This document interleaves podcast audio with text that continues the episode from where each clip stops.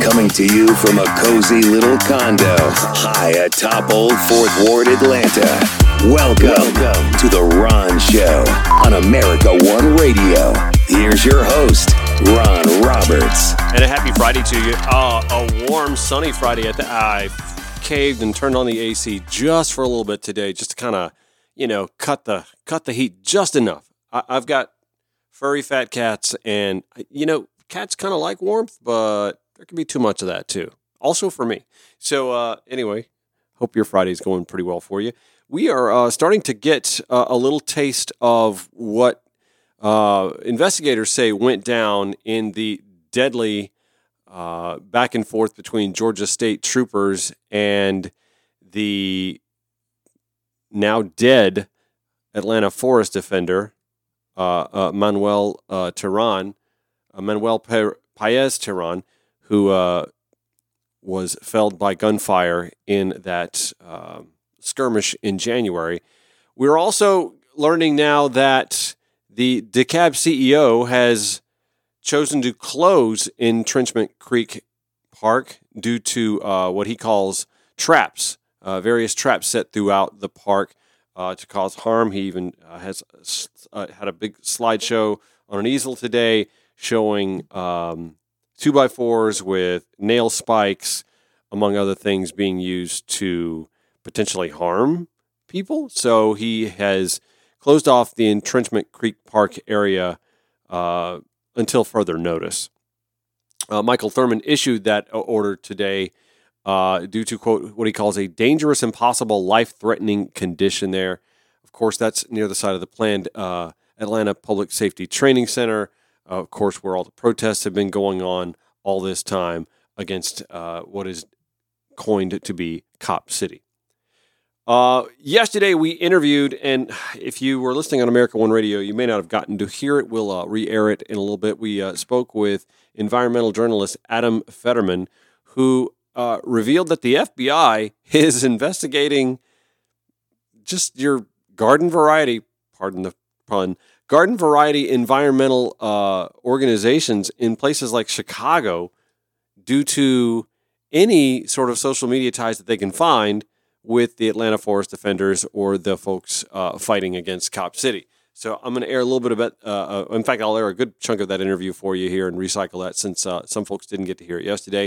If you listen to the podcast, unfortunately, sorry, it's going to be a bit of a rerun for you. Let's first go over the uh, reports that came out uh, involving the fatal shooting. So, according to uh, reports that came out today, released to the Atlanta Journal Constitution uh, a Georgia State trooper initially fired pepper balls inside Manuel Terán's tent, which uh, investigators allege led to Terán firing from an enclosed tent outside. Whether he intended to harm anyone or not, or to send people scattering, is unclear. Uh, obviously, investigators contend that one of Terán's shots injured a state trooper he, of course, was fired upon and hit at least 14 times, according to a private autopsy.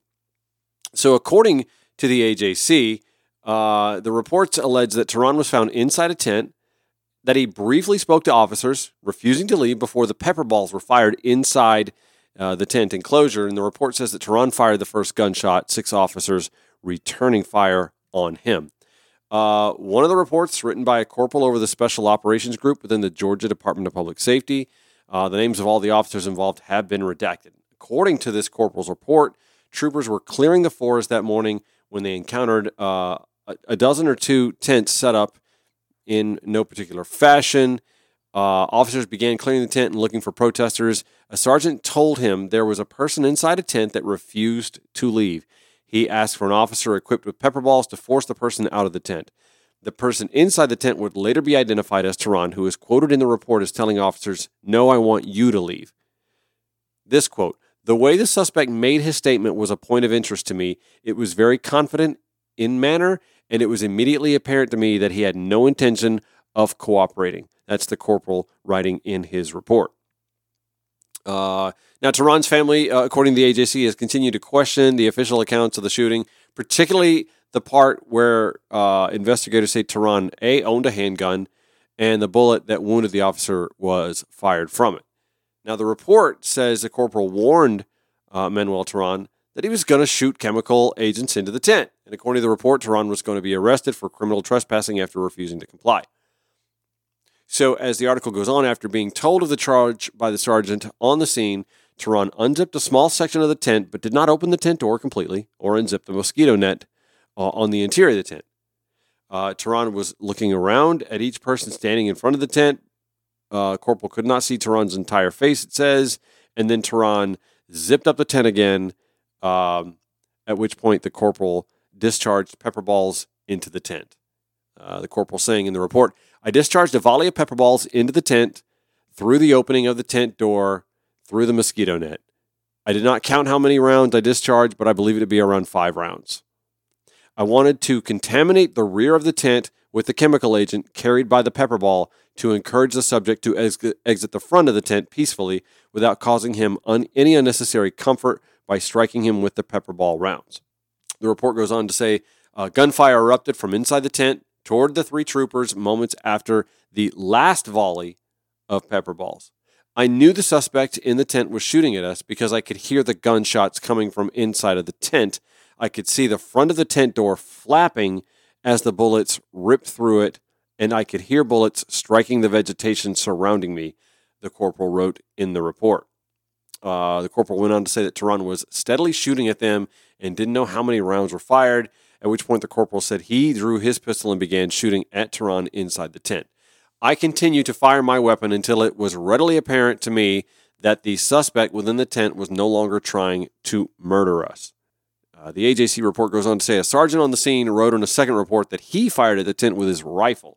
The report says Terán had a Smith & Wesson semi-automatic handgun and that six officers returned fire. This quote, inside Terán was located suffering from multiple gunshot wounds and was unquestionably deceased from his wounds. A handgun was observed inside the tent near Terán's body. Uh, details from that article written by Joseph Papp at the AJC, by the way. Uh, going back to the closure of Entrenchment Creek Park, CEO Michael Thurmond has told officials that unauthorized folks who have entered the property could face charges, including criminal trespassing. Any unauthorized vehicle parked in any of the properties will be towed and impounded, with the owner facing possible charges. Entrances and exits to the properties listed will be closed, with the county posting signs prohibiting public access. Anyone caught moving, removing, or defacing signs could face prosecution. Uh, Joseph Papp, by the way, reporting on that as well. Meanwhile, as we talked about yesterday, the FBI has been looking at environmental activists much the same way J. Edgar Hoover's FBI was looking at civil rights activists in the 1950s and 1960s. Curious anyway, we talked with Adam Federman, who wrote for Type Investigations about this, and here's some of that conversation. Adam, thanks for joining me. I appreciate it. That's great to be here. Thanks for having me on. You've you've covered this uh, a great deal, and I remember uh, seeing something you had tweeted earlier today that uh, in, in, your time covering environmental uh, activism, it's not unusual that the FBI might be keeping their eye on organizations uh, like uh, the you know the the Defend Atlanta Forest folks, but this actually stems with some groups that just get together and meet informally and informatively in places like Chicago. Yeah, I mean, there's a long history, of course, of FBI surveillance of, of environmental activists and, and other um, protest movements, um, mm. of course, going going back decades. Uh, but part of what's interesting about this story is that the groups the FBI uh, included in this particular file, it's only 28 pages of, of documents released under the Freedom of Information Act. Uh, these activist groups are based in Chicago, and they seem to have been lumped together uh, with you know, quote unquote, anarchist extremists and domestic terrorists because of a couple of events held in Chicago with activists who have been campaigning in Atlanta around, um, you know, the, the Cop City project and efforts to uh, protect the forest and public park there. So, fairly thin evidence or cause to open um, what the FBI calls an assessment. But the fact is that they, they don't really need much more than that these days. Uh, sort of post 9 11 um, national security environment that we live in gives the FBI great leeway to kind of poke around um, in these uh, circles. It makes me wonder if there are folks who might be uh, sympathetic to uh, any environmental plight who might be concerned about joining an activist organization simply out of fear of being in an FBI file now. I mean, I think that question often comes up when when you talk when I talk to activists. However, it, it rarely is something that deters them from engaging. Um, you know, with these groups or or in these particular campaigns. However, you know, you do have to think about what's currently happening in Atlanta, where, um, you know, uh, more than three dozen activists have been charged with domestic terrorism under mm. the state's uh, 2017 um, domestic terror law. Now, that is somewhat uh, different from being included in an FBI file because this is a state uh, law and the charges are obviously being brought right. um, in DeKalb County, I believe. But the, the point of that is just to say that the FBI characterization of uh, a, a, a, large movement, really, um, as violent extremists can have dangerous implications. But there could be some correlation to that too, can there not? I mean, can there not be some correlation that has local law enforcement treating these folks differently? I mean, a, a lot of them were held without bond and for more than a week in jail. And it makes you wonder if this uh, the, the the labeling of anarchist and domestic terrorist has some implications. Oh, undoubtedly, and I don't want to suggest that it uh, suggest otherwise. And, and I do actually in the story I do cite references to FBI involvement in uh, the law enforcement response to the um, mm-hmm. uh, in, you know to the forest defenders and encampment there in Atlanta. So clearly there is FBI involvement, and and you know we know through past reporting that that this kind of information does get shared through the Department of Homeland Security or potentially other other avenues. So yeah, I mean, there's there's no question that it can um, create sort of an, an environment in which law enforcement is feels justified in sort of characterizing activists in this way. Well, and, and you actually cited a, a, former FBI special agent, a guy by the name of Mike German, who, who said this kind of loose language may lead to the mistaken assumption that the categorization has some legal effect. Precisely, you know, and it, and it's unclear how Georgia law enforcement uh, and, and DeKalb County prosecutors in particular sort of arrived at, at this designation. They hmm. have said that it came from a from a Department of Homeland Security assessment, but you know, previous reporting by Grist, the the Department of Homeland Security effectively said that they don't designate groups in that way. So it's a it's a little bit unclear where that language specifically is coming from, but but but clearly they're using this as a way to try to uh, undermine the, the movement. And you know the, the I mean the implications are of course very real if you're being char- if you're mm-hmm. being slapped with these charges, whether they stick or not. Okay, more of our conversation with Adam Federman from Type Investigations and the Grist after this.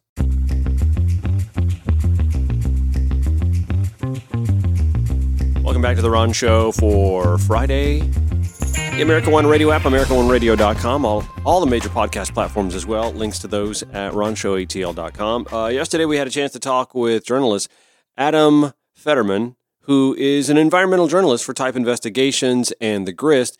And he uncovered something kind of curious. The FBI is really interested in environmental activism, not just here, like the forest defender folks who folks look at as being sort of militaristic, but just your, pardon the phrase, garden variety environmental uh, justice folks in like uh, Chicago, the Save the Park movement, for example. Uh, I want you to hear a little bit more of that conversation I had with him earlier this week. Here locally, city officials, uh, local law enforcement like to point out that most of the folks that are arrested are from outside Metro Atlanta or outside the state of Georgia. There's also rumors about yeah. Uh, you know some some catch and release for the local folks to make that look that way. But we're also talking about you know folks in their late teens, early 20s, by and large. But what what I was what I was saying earlier about how you know the FBI nosing around in local organizations in Chicago might actually keep folks who aren't in that age bracket from wanting to participate. You talked with Jeanette Hoyt, who's a 65 year old teacher uh, from a, a, Chicago college. She founded uh, Save Jackson Park, and and now she she's kind of like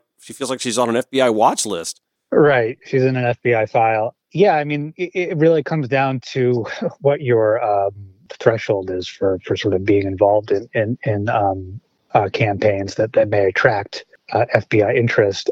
Uh, you, you, know, I think Jeanette was also, I didn't include this in the story, but she was very clear that you know, in her opinion, FBI interest in, in what they're doing is, is sort of um, secondary. What you know, she really emphasized the fact that that that they are trying to draw attention to an issue on the south side of Chicago with the construction of the Obama Presidential Center and this mm. this uh, related golf course expansion that would destroy some of the only green space left um, in that part of the city. So she, for herself, speaking for herself, she was clearly undeterred by by this uh, development.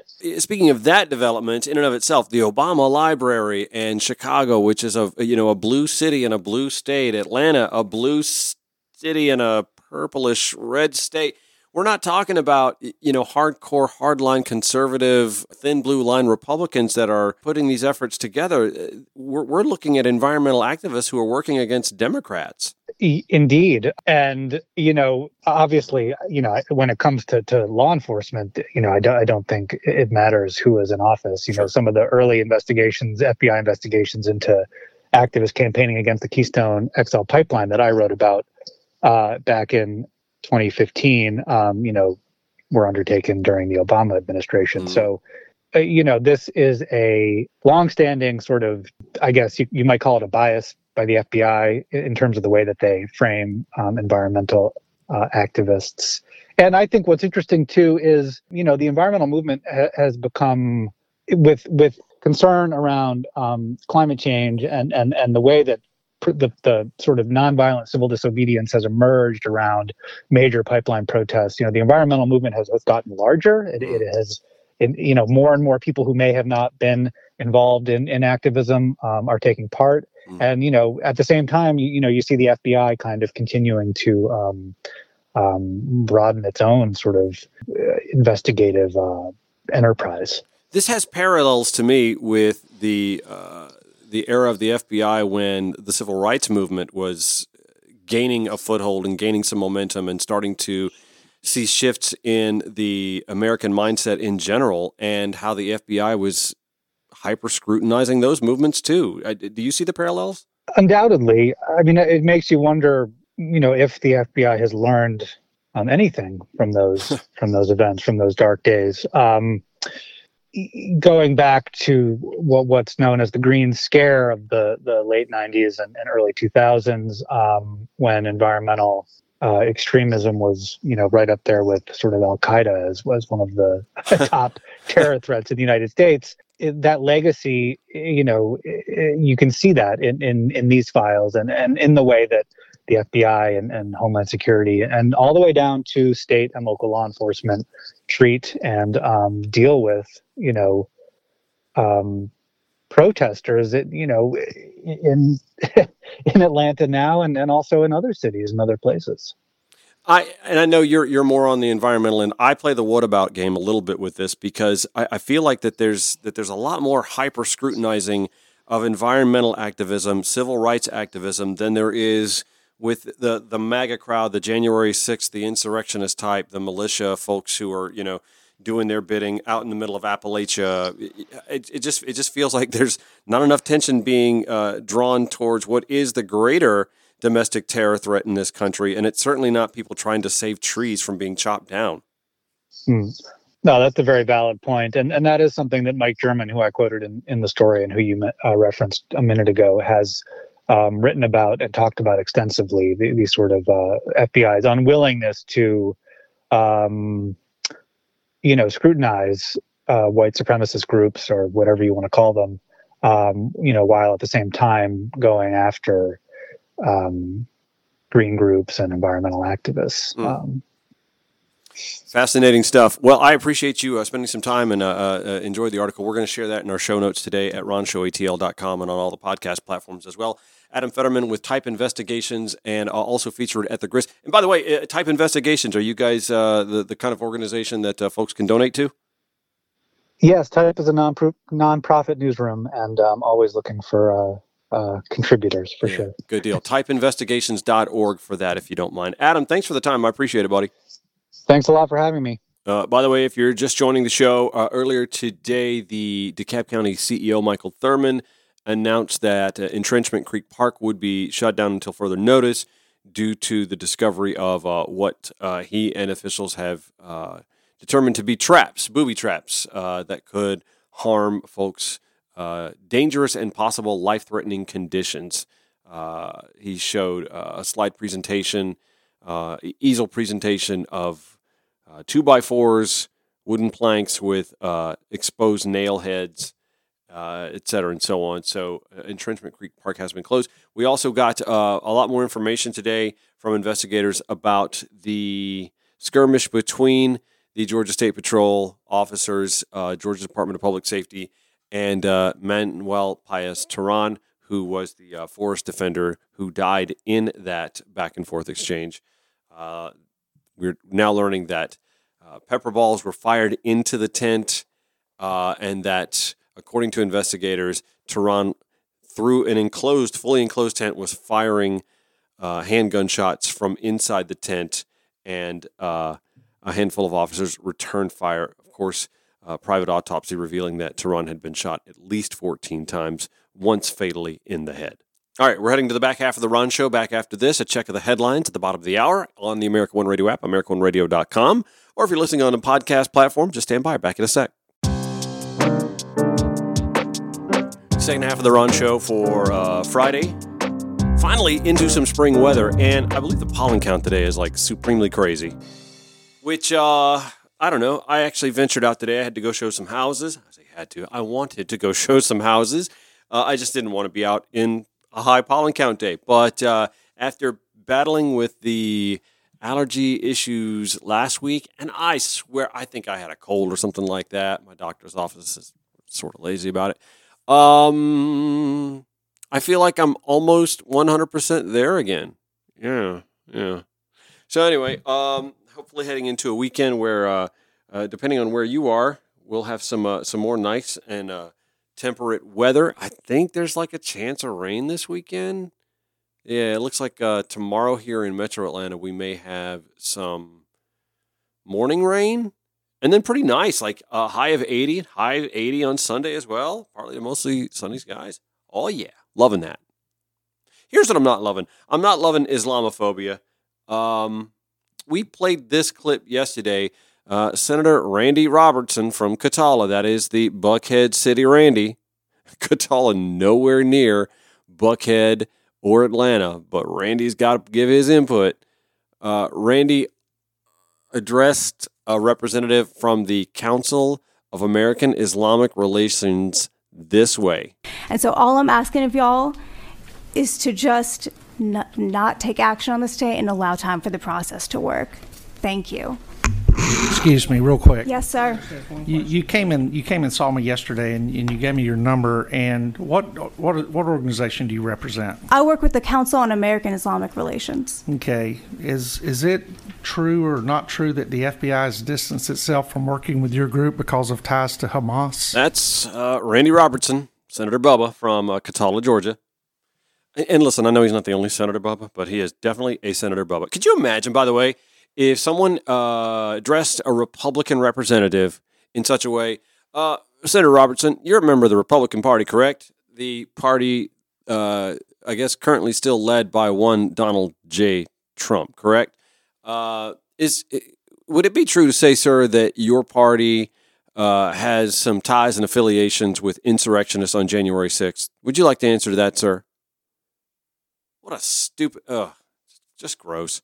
Uh, anyway, um, there were nine representatives who uh, signed a letter. Actually, I say that there are seven representatives and two senators who uh, signed this letter uh, distributed earlier today by uh, Dr. Michelle Au that reads as such. On Thursday, March 23rd, during an early morning committee hearing, a Senate member, oh, it's Randy Robertson. Say who it is. It's Randy Robertson. Anyway, a Senate member impugned the Georgia chapter of the Council on American Islamic Relations, CAIR Georgia, a Muslim civil rights and advocacy group. This member repeated conservative media claims that CAIR Georgia is affiliated with a group the U.S. government has designated a terrorist organization.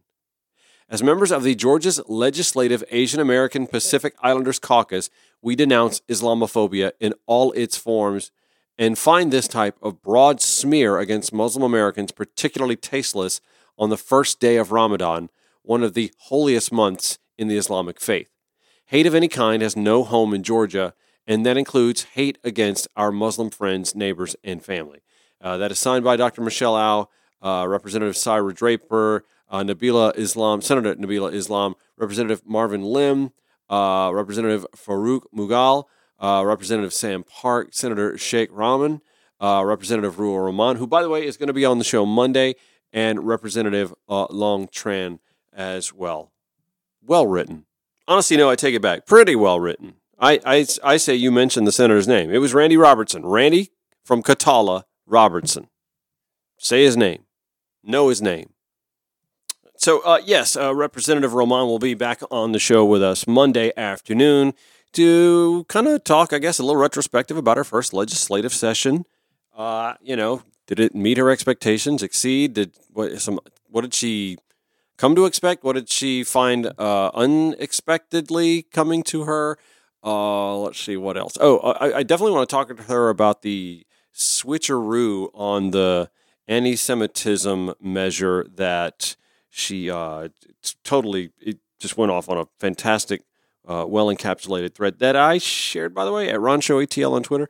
Uh, to point, in fact, she she points out uh, Randy Robertson's um, smear, uh, Islamophobic smear, uh, smear here, but also talks about how the switcheroo on the measure is somewhat anti-Semitic in and of itself.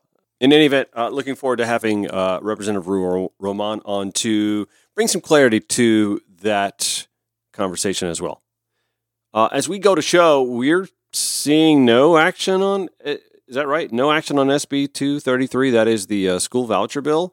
Uh, it was tabled yesterday when it appeared there weren't enough votes. Is that right? Okay, we'll keep our fingers crossed on that. Yeah, so the, the latest thing I'm reading here, uh, according to the folks at uh, thecurrentga.org, uh, latest plan to expand school vouchers in Georgia dealt a blow Thursday. House failed to hold a vote after more than an hour and a half of debate. A Republican lawmaker said that Senate Bill 233 was tabled because it did not have the votes to pass. GOP leadership, according to this article, could revive the bill if they believe they have enough support to pass it but Wednesday is the final day of the 2023 session. By the way, um, Representative Phil Olaleye, am I saying that right now? I think I'm saying it right. I hope I am. Uh, anyway, he made a he made a pretty uh, pretty cool floor speech that talked to uh, the inaccuracy of those who are proponents of this bill. This past December, there was a tragic shooting at Atlantic Station that took the lives and futures of two children, a 12 and a 15 year old. A few weeks later, I visited with the student in my program who was shot in the leg that night. Her mother, Harriet, was by her side while we shared breakfast and discussed ways to ensure that these tragedies stop occurring. I asked my student, Why are these things happening? And what can I do to help? She said, We need more. More after school programs, more teachers who are supported and stay, more counselors who listen and help. She said she looks around and feels like it doesn't matter her school, her future, and sometimes even her life. Back in 2019, a wow. similar voucher bill was proposed and it would have required 48 million from taxpayers in year 1 rising to a maximum of over a half billion dollars in 10 years. Mm.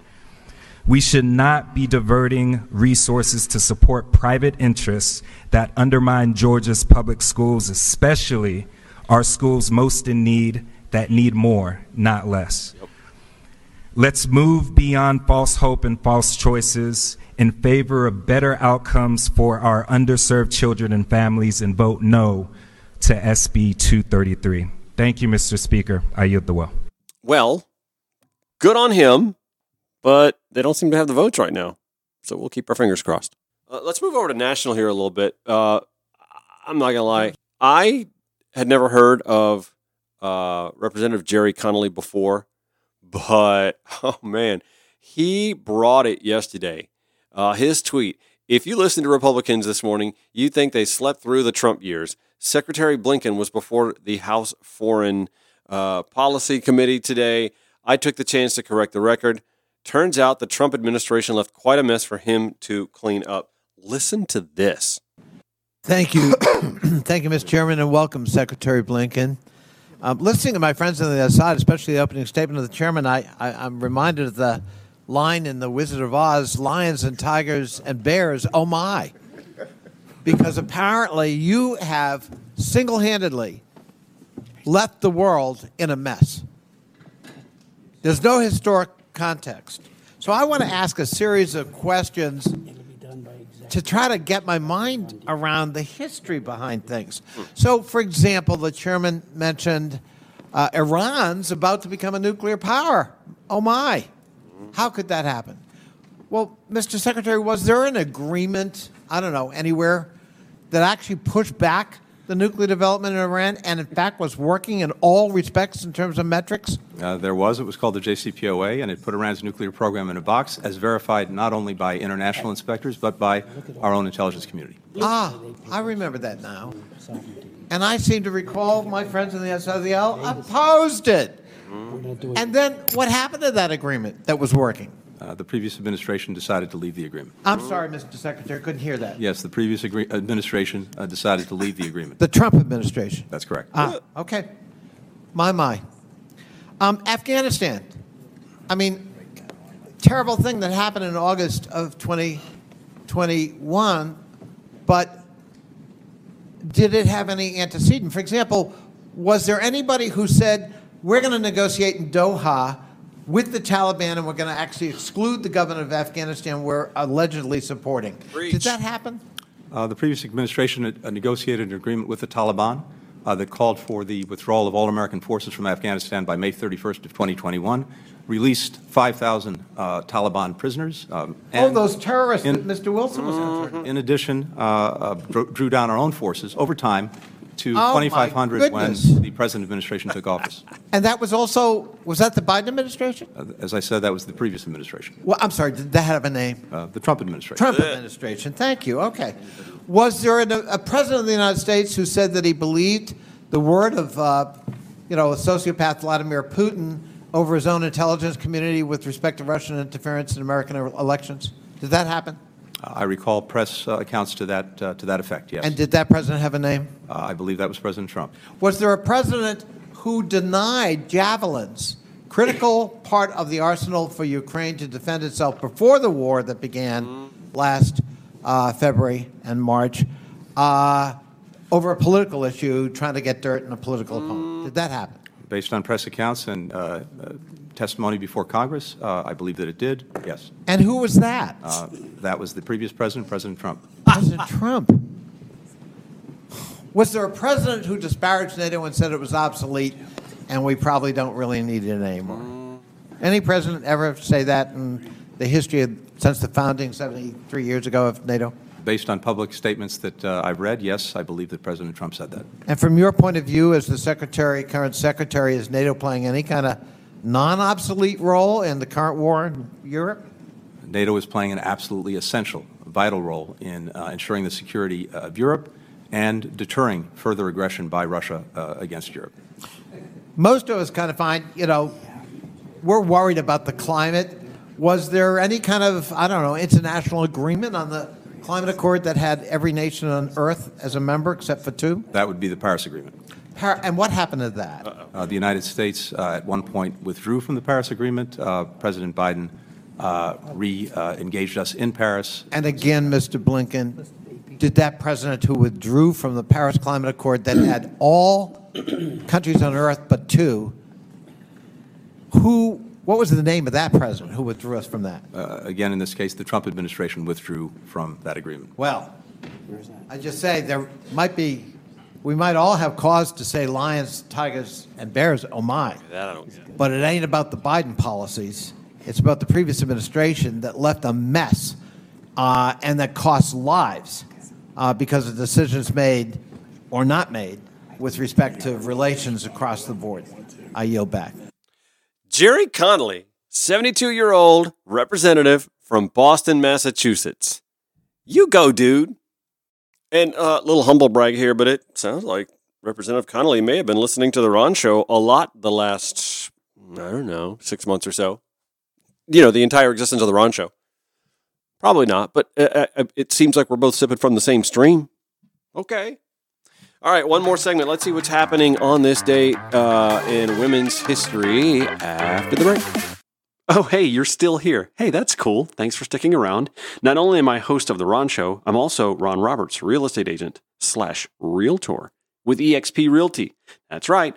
I help folks buy and sell residential real estate in and around metro Atlanta. And we've been through a crazy couple of years, have we not? Between COVID, the post COVID market, the craziness. You could throw an open house on a souped up tool shed and you would have cars lined around the block to come in and see it and throw an offer well over asking price.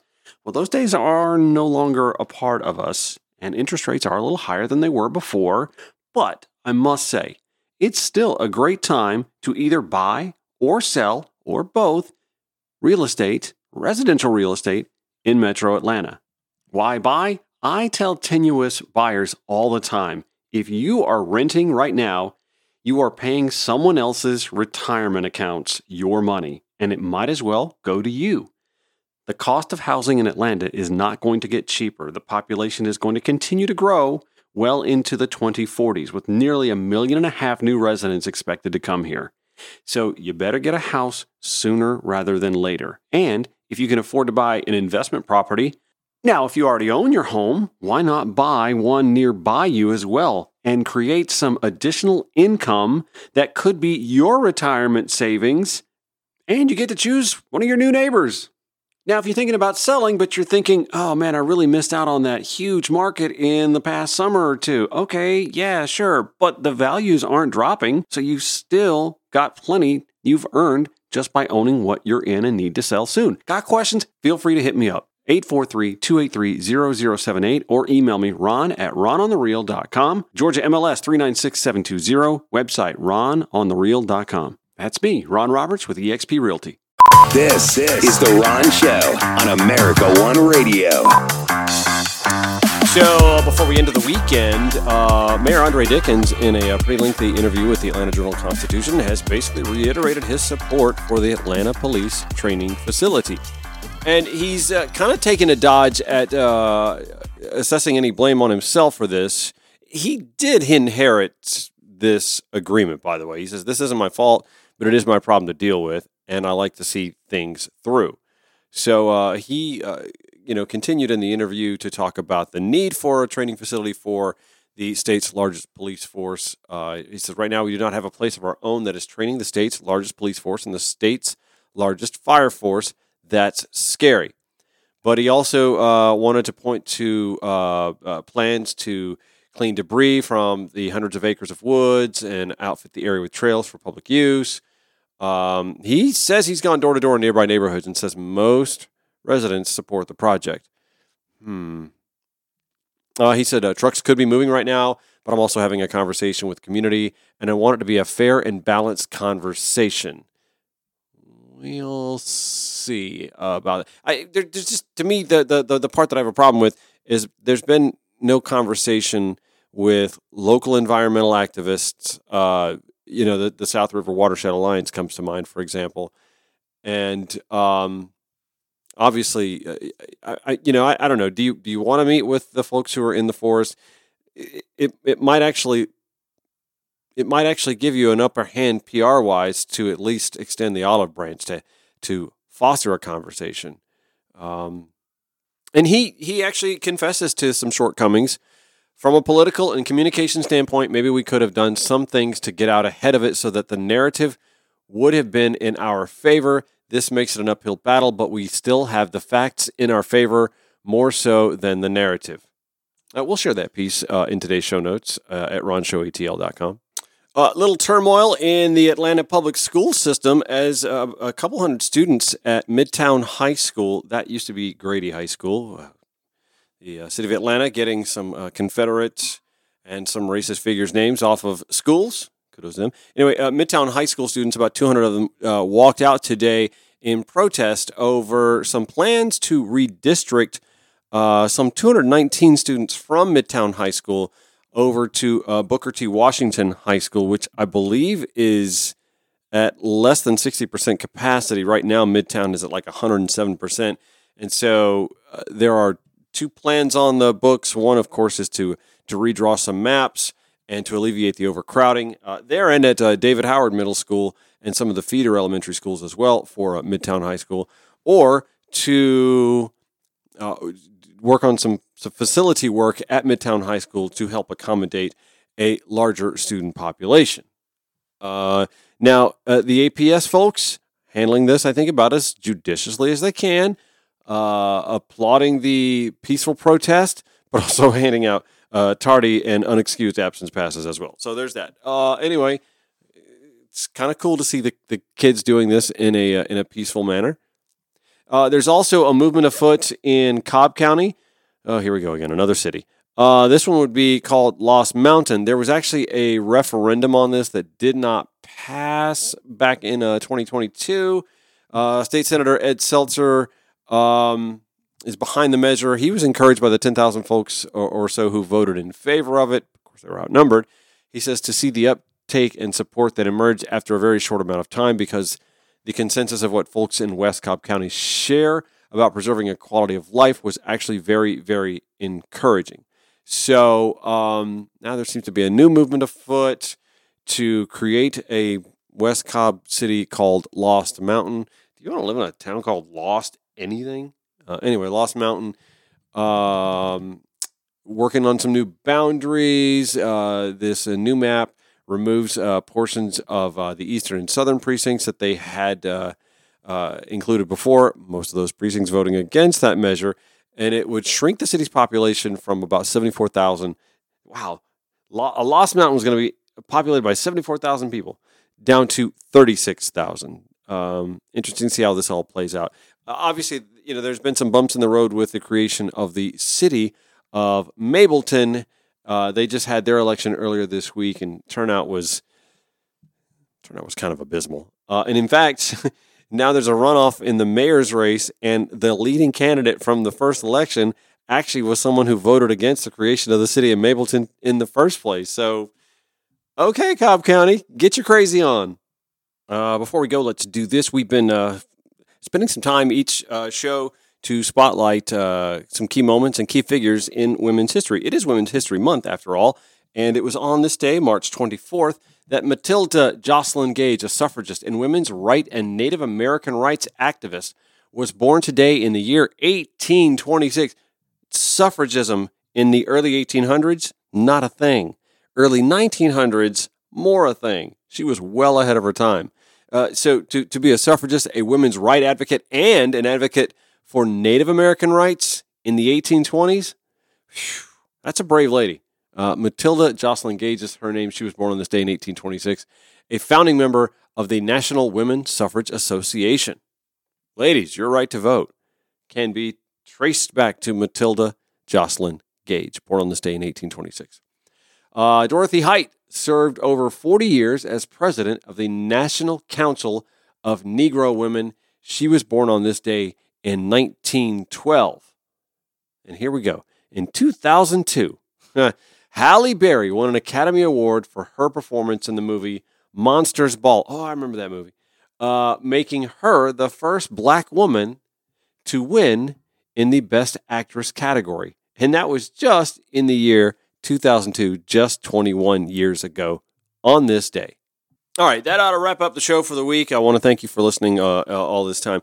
I want to thank uh, again uh, Adam Federman for joining us from Type Investigations. Uh, yesterday, had him on the show yesterday and today as well. If at some point in time you may have missed any of the interview because of you know my boneheadedness getting the segments up to uh, the folks at American One Radio, remember you can hear all the shows in their entirety in podcast form uh, on all the major podcast providers. Just look for the Ron Show. If it's easier for you to find the Ron Show by just going to the link, I've got all those links for you there at uh, ronshowatl.com y'all, we're getting close to the start of baseball season. Uh, how do you feel about the shortstop situation? Orlando Arcia? Yeah.